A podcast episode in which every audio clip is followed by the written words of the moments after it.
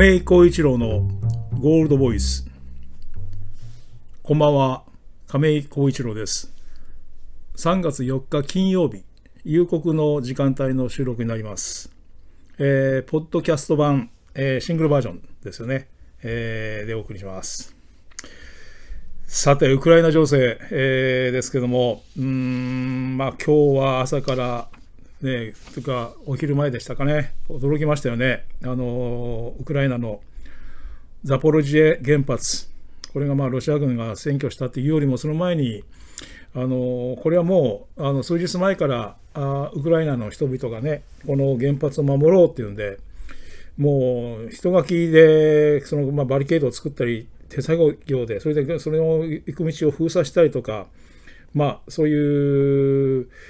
自分たちの体を張ってまでも守ろうというような形でやってたわけですけども、それがまあ攻撃を受けて、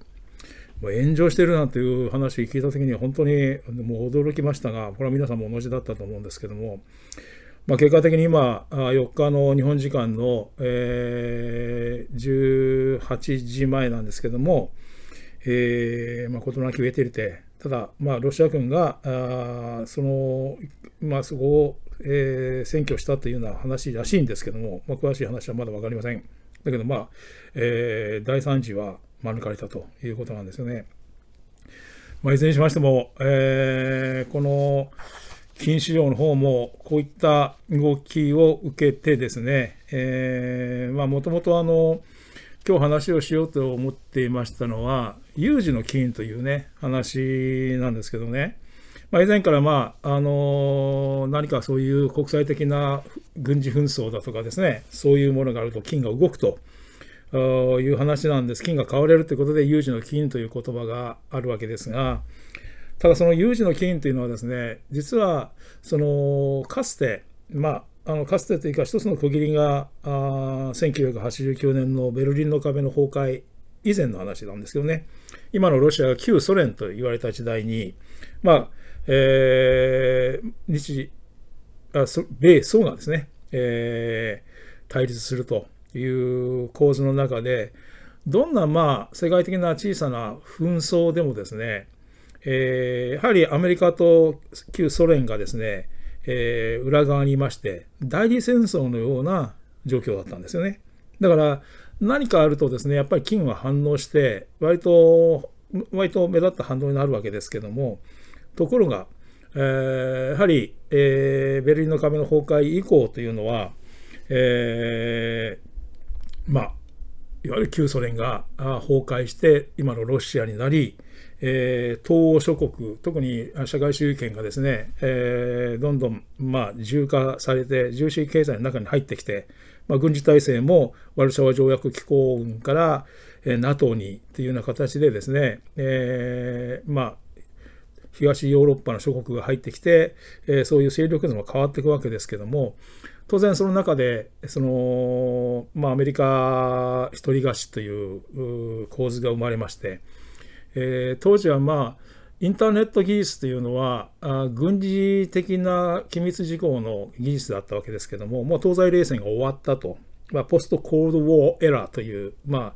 平和な時代がやってきたという形で、これはもう民生化というかですね、一般開放してもいいだろうということで、インターネットが広がり始めて、まあ、1995年にマイクロソフトが Windows95 という、まあ、ソフトを発売してからですね、一気にま広がって、ま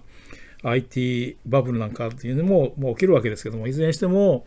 そういうその平和の時代ですね、ちょうどこれ、あの30年間余り続いたわけですけども、日本では平成の時代にちょうどこの符合するんですよね。で、まあ、その平成の時代が日本は終わって、令和に入って、ちょうどそのタイミングで、今度はその米中のね、大陸の構図が生まれてきてて、まあ、これはもうさすがに三十数年の平和の時代終わったかなっていう形で、これは米中冷戦っていうようなことを考えてたところも、私なんかもそういうふうに捉えてたんですけども、ここにロシア、プーチン大統領がわって入ってきてというような形になっているということなんですね。だからまあ実は有事の金というのはですねやっぱり何か初戦で何かその軍事的な衝突が起きると金は買われるまあその当日じゃなくてもその前をもってですね買われてもですね実際にまあそれがあ始まってしまうとですね、すぐに沈静化するというのが大体常だったんですよね。だからそういう面では、今回のウクライナ情勢、ウクライナ侵攻もですね、えー、そういうふうな有事の金という捉え方をすると、もう大体初動で動きが終わって、えー、大体ここで沈静化ということなんですけども、いや、それはちょっと待ってくださいっていうのが、まあ、今日の話なんですけどね。つまり、まあ、これはもう言うまでももう、今の段階ではもう、あの改めて言うまでもないんですけども、つまり今回の問題というのは、あヨーロッパ、欧州における単なる軍事紛争という類のものではなくて、ロシアによるウクライナ侵略戦争という位置づけになりましたよね。えー、だからまあ、これはもう、あのここまでの対抗措置が、ま、小出しにしてたわけですけども、当初はね、なんでそんな小出しにするんだみたいなね、はっきりこう、もっとガンとこう強くやった方がいいんじゃないかみたいな意見があるわけでしたけども、それ、まあ、はっきり言って、まあ、このロシアの軍事行動を抑えるには、軍事的な対抗措置を取るのが一番早いとは思うんですけども、それやると、構図がね、実はアメリカが一つの民主主義国家としての、まあ、名手として前面に出てるわけじゃないですか、今回は。ここが違うのね、今までのその、この30年間に起きた国際紛争とは。で、かたやロシアとアメリカっていうのが、まあ、先制国家としてのアメリカ、ロシアに対抗する民主主義国家の名手であるアメリカの構図が生まれてるところが、当事者になってしまってるんで、そこがその軍事的な行動というふうに移るとですね、いわゆる本当第三次世界大戦に道をつけるようなね、えことになりかねないということで、こういう、まあ、どちらかというとまどろっこしいような感じになってるわけですけども、まあ、そこはあそういう動きですからね。ただ、このマーケットの反応を見る場合には、ここが非常に大事で、つまり、あのこれはまあ、まあ一個一過性の反応では終わらないよ。特に有事の金はですね、まあ、まさに、まあ、2月24日にちょうど日本時間昼前に伝えられた、えー、ロシアが動き始めたという時に金が動き始めて、えー、1900ドル台に乗ってでそこからですね、あのー、ちょうどアジアの午後からロンドンの時間帯にかけては1950ドル、まあ、ここのところでね、えー、まで駆け上がって、そこからこう、売り買い工作状態、大体まあ2時間半から3時間ぐらいだったと思うんですけども、なって、で、1950を抜けた後に、スポーンと上に、まあ、1976.50まで行くわけですよね。これはちょうど、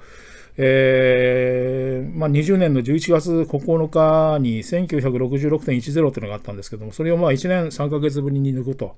まあ、ちょうどあの1950話で、そこで相当売り物があったのは、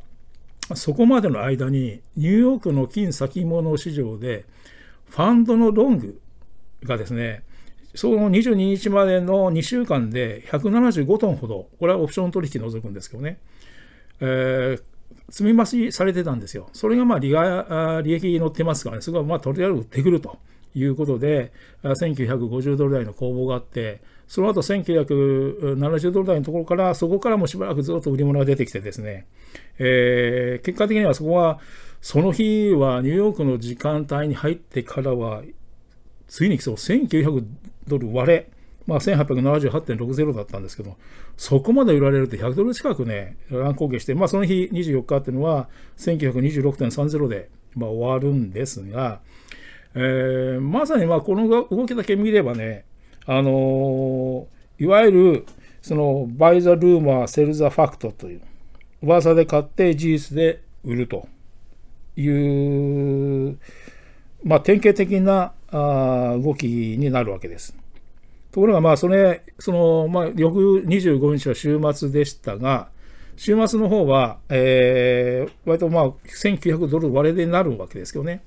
というのはねまあ、皆さんも、まあ、あのご存知の通り、当初起きた時には、あのキエフはもうそれほど長くは持たないんじゃないかっていうふうな見方をしている人が圧倒的に多かったわけですよね。つまり、もう24日、25日ぐらいまでには陥落するんではないかというようなことで、で、大体それでってことで、どんどんどんどんマーケットを追い込んでいって、まあ、売られたっていうのが、えたところなんですけども、ところが、それ以降の展開、これ、単に、そのまあ、ウクライナが持ちこたえてるっていうだけではなくて、やはり先ほどそのから話しているその対峙の構図はですね内容がやっぱり違うわけなんですよね。だからこれはまずその有事の質が全然違うという捉え方になります。だからこの、まあ、紛争というのはどういうふうな落としどころを探るのかどうか全く読めないわけですよね。だけど長引いていくうちにですねこれもまあもちろん対ロシアの強力な制裁というのがあいわゆるこれは西側というふうな言い方もしますけど日米欧とかですねこちらにもブーメラン効果といって悪材料として乗り降りかかってくるのはまああるわけです。まあ、もちろんあの原油価格がね、えー、過去最過去っていうか上り高値100ドル超えてですねまあまさにその抑えたいインフレもさらに煽るような形になってきたりとかですね結果的にはこれ長引くとその世界経済への影響ということまで考えなきゃいけない。でそうこうしているうちにアメリカがあこれはまあ実はそのアメリカにとっては今なおまあ一つ遠い戦争というとちょっと語弊はあるんですが経済的にはねあのそんな大きな影響はないという感じなのでまだやっぱアメリカは加熱してますからその労働市場も実際に物価の方もですね。だからまあ FRB は、えー、今月その予定通り利上げに向かうわけですよね。だからそのそのまあこの3月ないしは5月また7月とですね FOMC はもちろんその間にウクライナ情勢が動けば別ですけども予定通りその FRB としては動こうとしていますからそことその変数としてのウクライナ情勢というのが、えー、どのような進展を見せるかによってその材料自体がですねそれぞれの材料が個別の材料が反応し合って共鳴現象みたいなねないしはまあ、共振と言ってもいいわけですけども、それぞれの材料がですね、反応し合うことでさらに大きな影響力を及ぼす可能性が出てくるわけね。まあ、ですから、あ今、金価格、まあ、1900ドル台ちょっと上に、ね、回ったところにあるんですけども、このままその、いわゆる有事の金は一過性じゃなくて、えー、これも延長線に入って、えー、しばらくこの辺の1900ドルをもみ合いながら、何かの展開次第ではどこかで、えー、価格が吹くというような感じすら感じさせるような状況だと思います。